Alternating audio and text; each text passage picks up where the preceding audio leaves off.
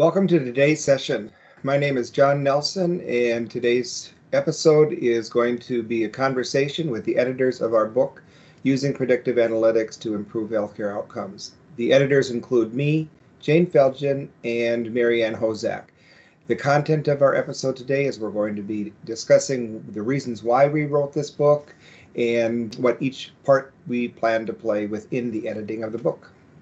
The evidence for the book was driven by my work with both of my co editors, Mary Ann and Jayne, in healthcare and specifically frameworks of care. It started with primary nursing that led me into relationship based care and the framework, and then me working with Mary Ann and the operations. So, what I've been struck by over the 15 years of working with both of these colleagues is that it requires theory, belief, which is what Jayne offers with the relationship based care. So, what is my caring for self, caring of manager, my clarity, my competence? What does that do in my behavior as a care provider to the outcomes? And then Mary Ann with the operations, and Jayne, of course, has a lot of operations as well. But Mary Ann, with all the work that we've done together in research and working through all those operational issues in launching research that's really discovery for actions based on that context. So, as I've worked with relationship based care, caring behaviors assurance system, Jean Watson's theory, these three different frameworks or approaches to care were of interest to me to write in a book. So I contacted Jayne as someone who has the hunches and the theories, and Mary Ann as the operations expert and then combined we worked on a leadership chapter as well. So the main foundation are you need to have good math you need to have good theory to drive your science you have to have an understanding of operations and it's all led by good leadership at every level of the organization. I think the most important part of our process together is to be able to take research in caring and be able to execute that from an operational perspective, you know, there are many, many, many challenges that we would need to overcome in order for us to really see the fruits of that labor, of that research. You know, part of our process is sometimes just trial and error. And we learn a lot from that. In the operational perspective, we really needed to have a lot of staff engagement. And I think part of our successes over the last 15 years have been the fact that we've been able to, as a team, teach our staff, engage our staff, and get them to appreciate the research, the math, the theory, and then really show how all of that can come together within their professional practice at the bedside to do what is the real reason we're here is to improve patient outcome. I was inspired to be involved in writing this book. I think mostly born out of frustration that the billions of dollars being spent in healthcare following data that is somewhat pertinent but not relevant. I imagine like a mountain. And at the top, for me and my work with relationship based care and leaders, is there's no absence or lack of wanting to do the right thing to create environments for the staff and for the patients. I, I think there's a unanimous agreement that that's what you want. And at the base of that mountain, I believe that people who choose healthcare do so for the right reason. And it's not a lack of talent or desire to change the world of healthcare.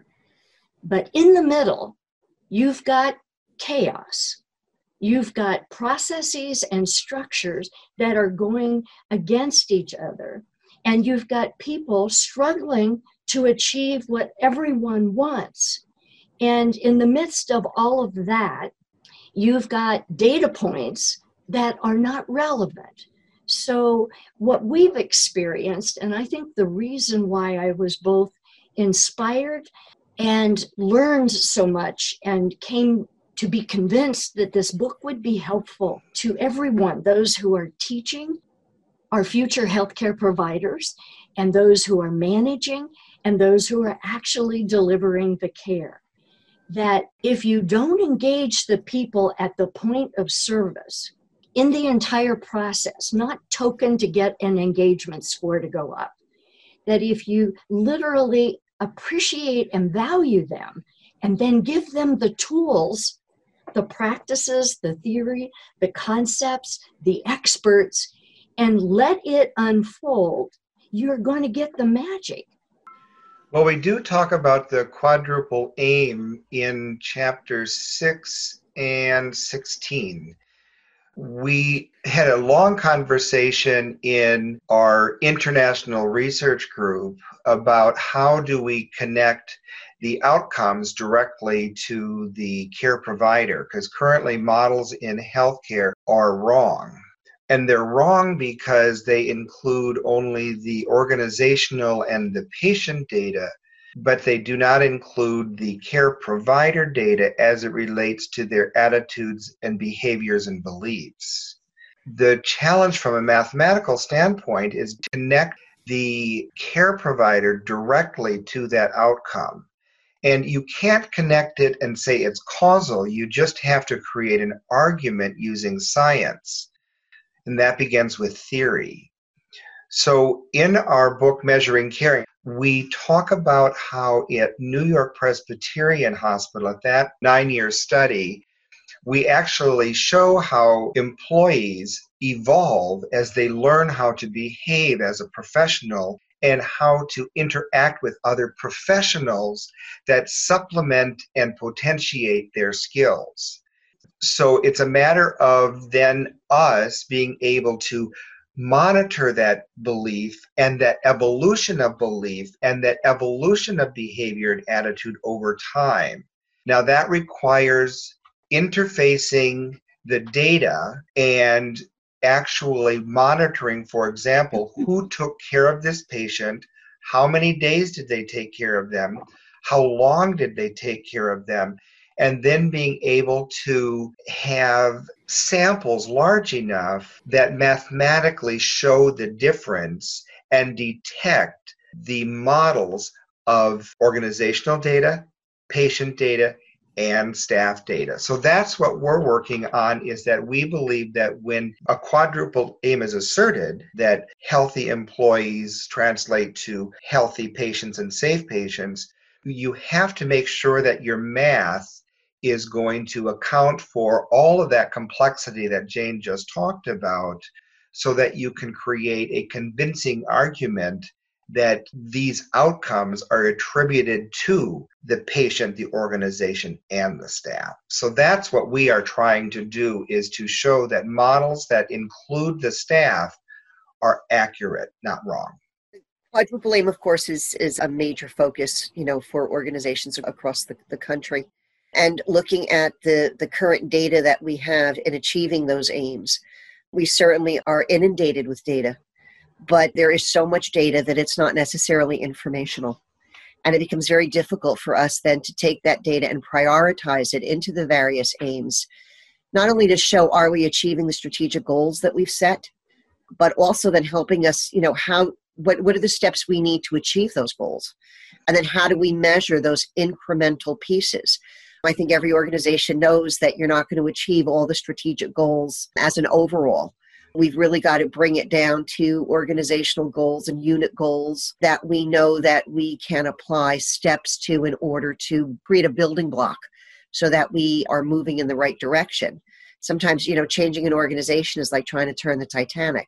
You need to really be able to prioritize what are the needs and how do we meet those goals at the unit level. And in order for us to do that, the data that we needed to collect needed to be really important to us. There's so much data that you really could get lost in, hmm. in all of that. And then at the end of the day, you've done all this work and you really have nothing to show for it. And it becomes very frustrating for the staff. There's a tremendous amount of data, as we said, that they collect every day. And yet, at the end of the day, all we have is a collection of data with no information behind it. And that's really, I think, the difference that we've been making over the last 15 years with the work that we've been doing in focusing all this data around caring for the staff, for the patient, and then showing how we can collect that and move it forward in a more prioritized process so that we know what goals we're achieving. And then, yes, all of that together as an accumulated effort is going to start moving that organization to achieving the higher strategic goals toward the, the, quadruple aim that we're, we're set to. And also included in that, of course, is high reliability.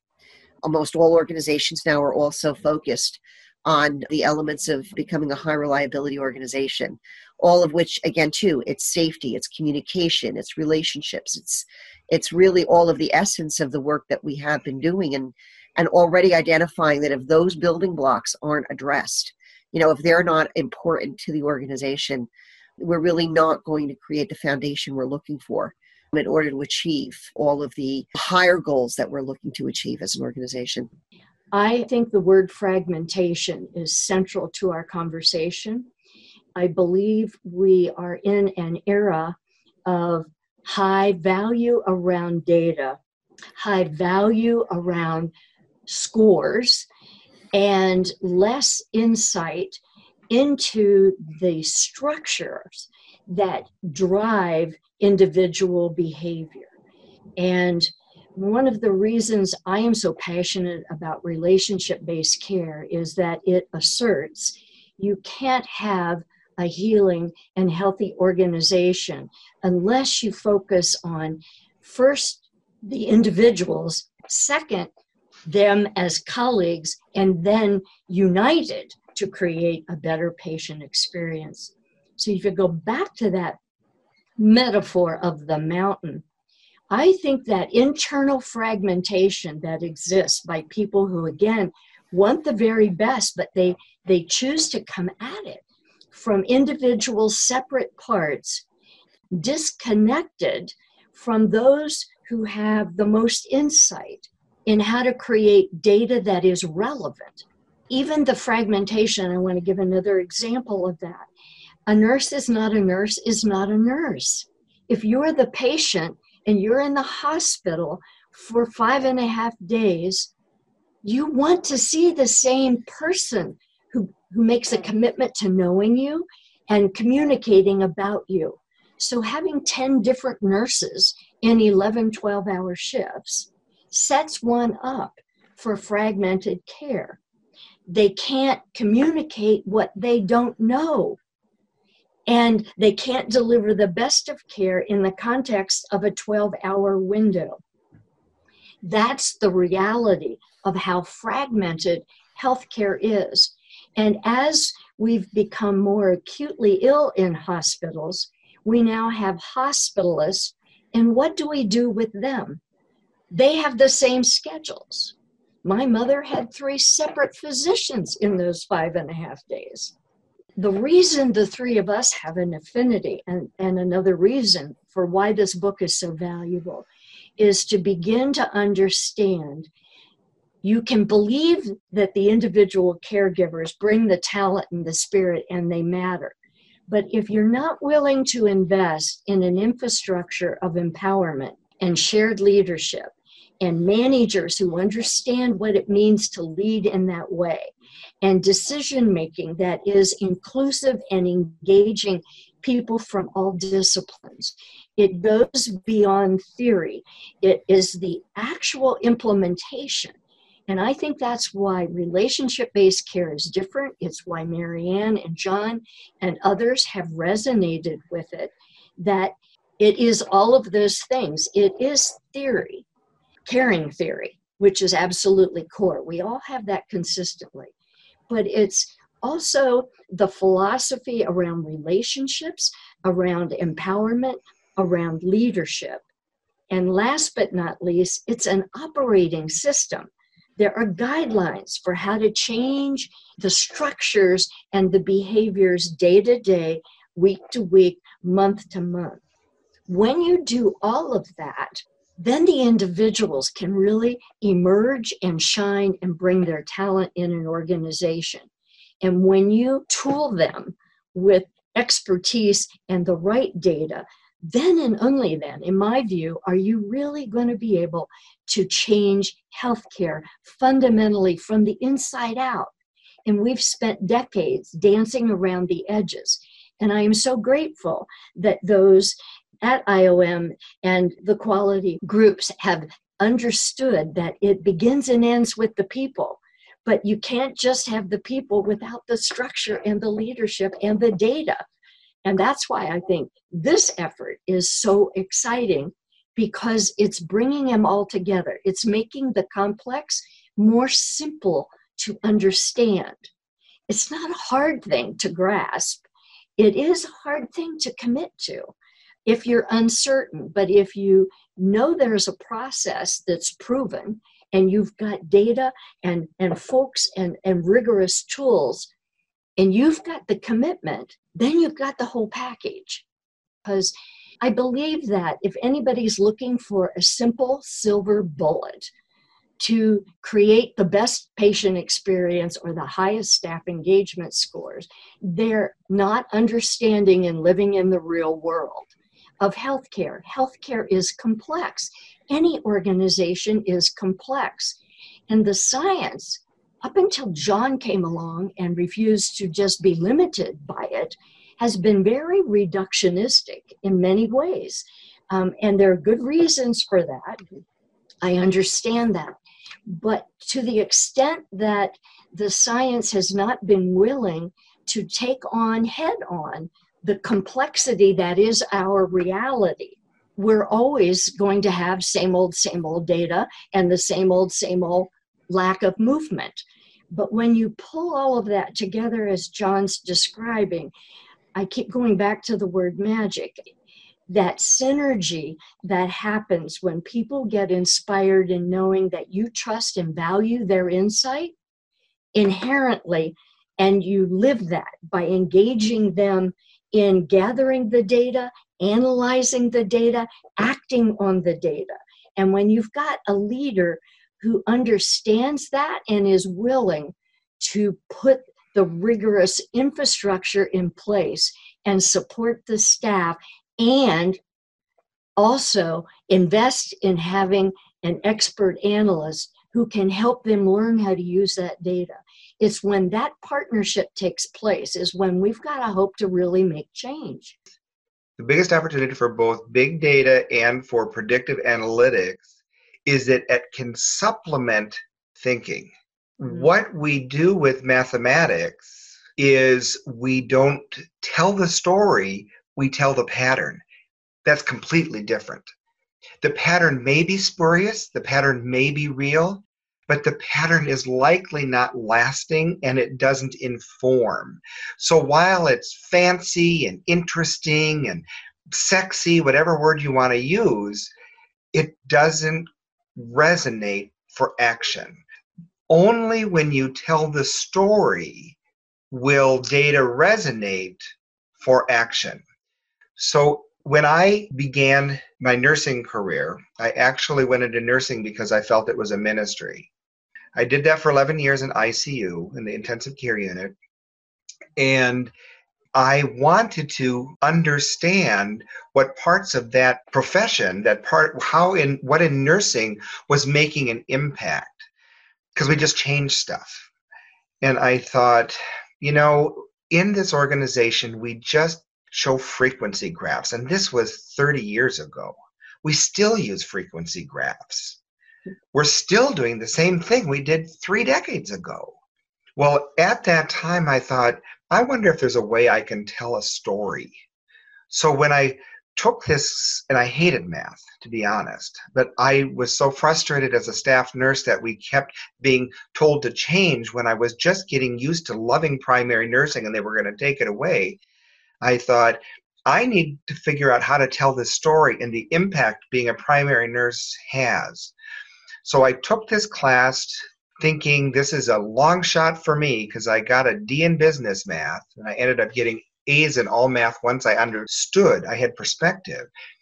I, I took this class. She had this bag of M&Ms. I've told this story um, before on um, at conferences and stuff, but it's a powerful story because once we put our M&Ms on the table and we looked at our red M&Ms and our green M&Ms and our brown M&Ms and all the different descriptions. How many red did we have when we lined it up? Which was the short one? Which was the tall one?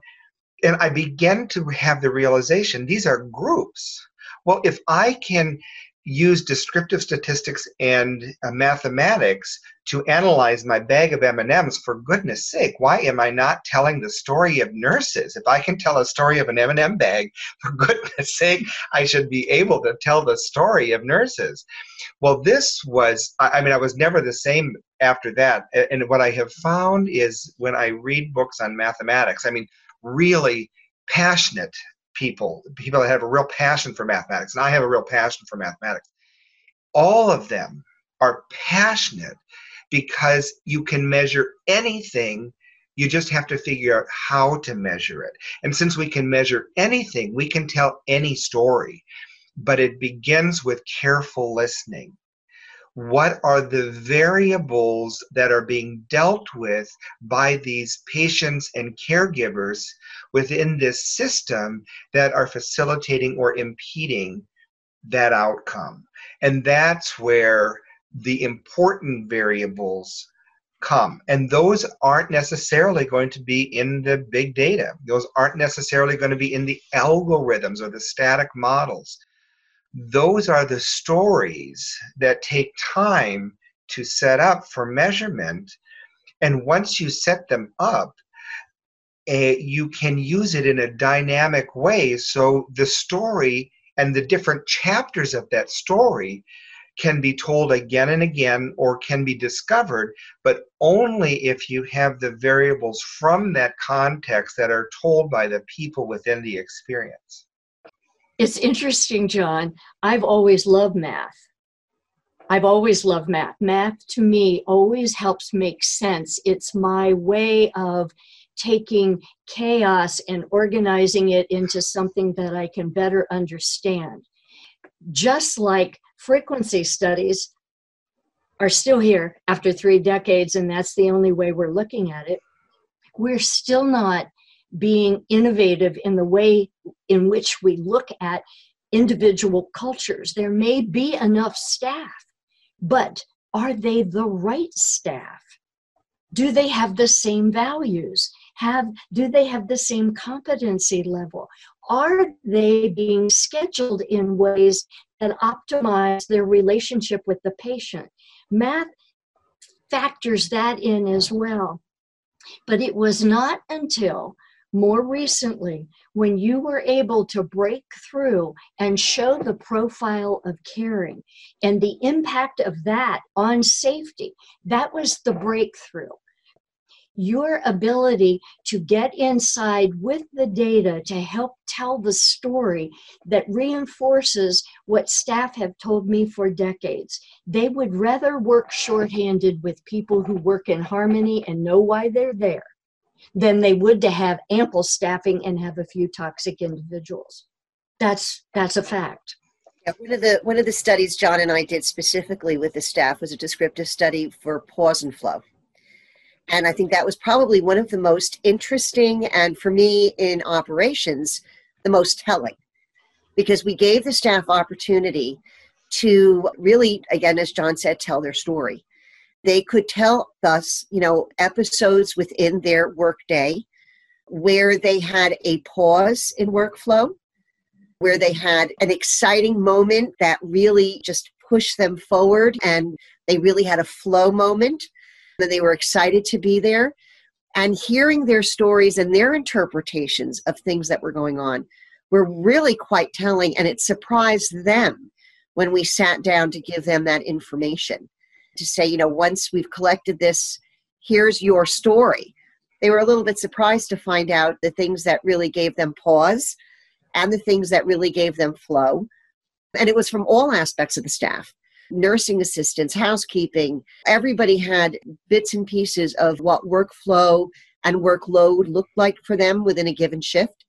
But it was it was quite telling, and it was that story then that the nurse manager was really able to sit down then with the staff and really look at how their care delivery structure and process may have needed to be tweaked. And what happens, as we know with staff, is that what do they do? They learn all these fabulous workarounds, which again is very innovative. Nursing has always been very innovative. But what we wanted to try to do was to kind of harness that innovation into making, you know, action plans that were, you know, truly productive as opposed to having action plans where we say we'll continue to monitor. you know, I think that comes up in every action plan, which we have got to erase those words altogether. We did monitor. Now it's time for action. You know, what is it we're going to do to change this? But I think it's that storytelling, and that is data.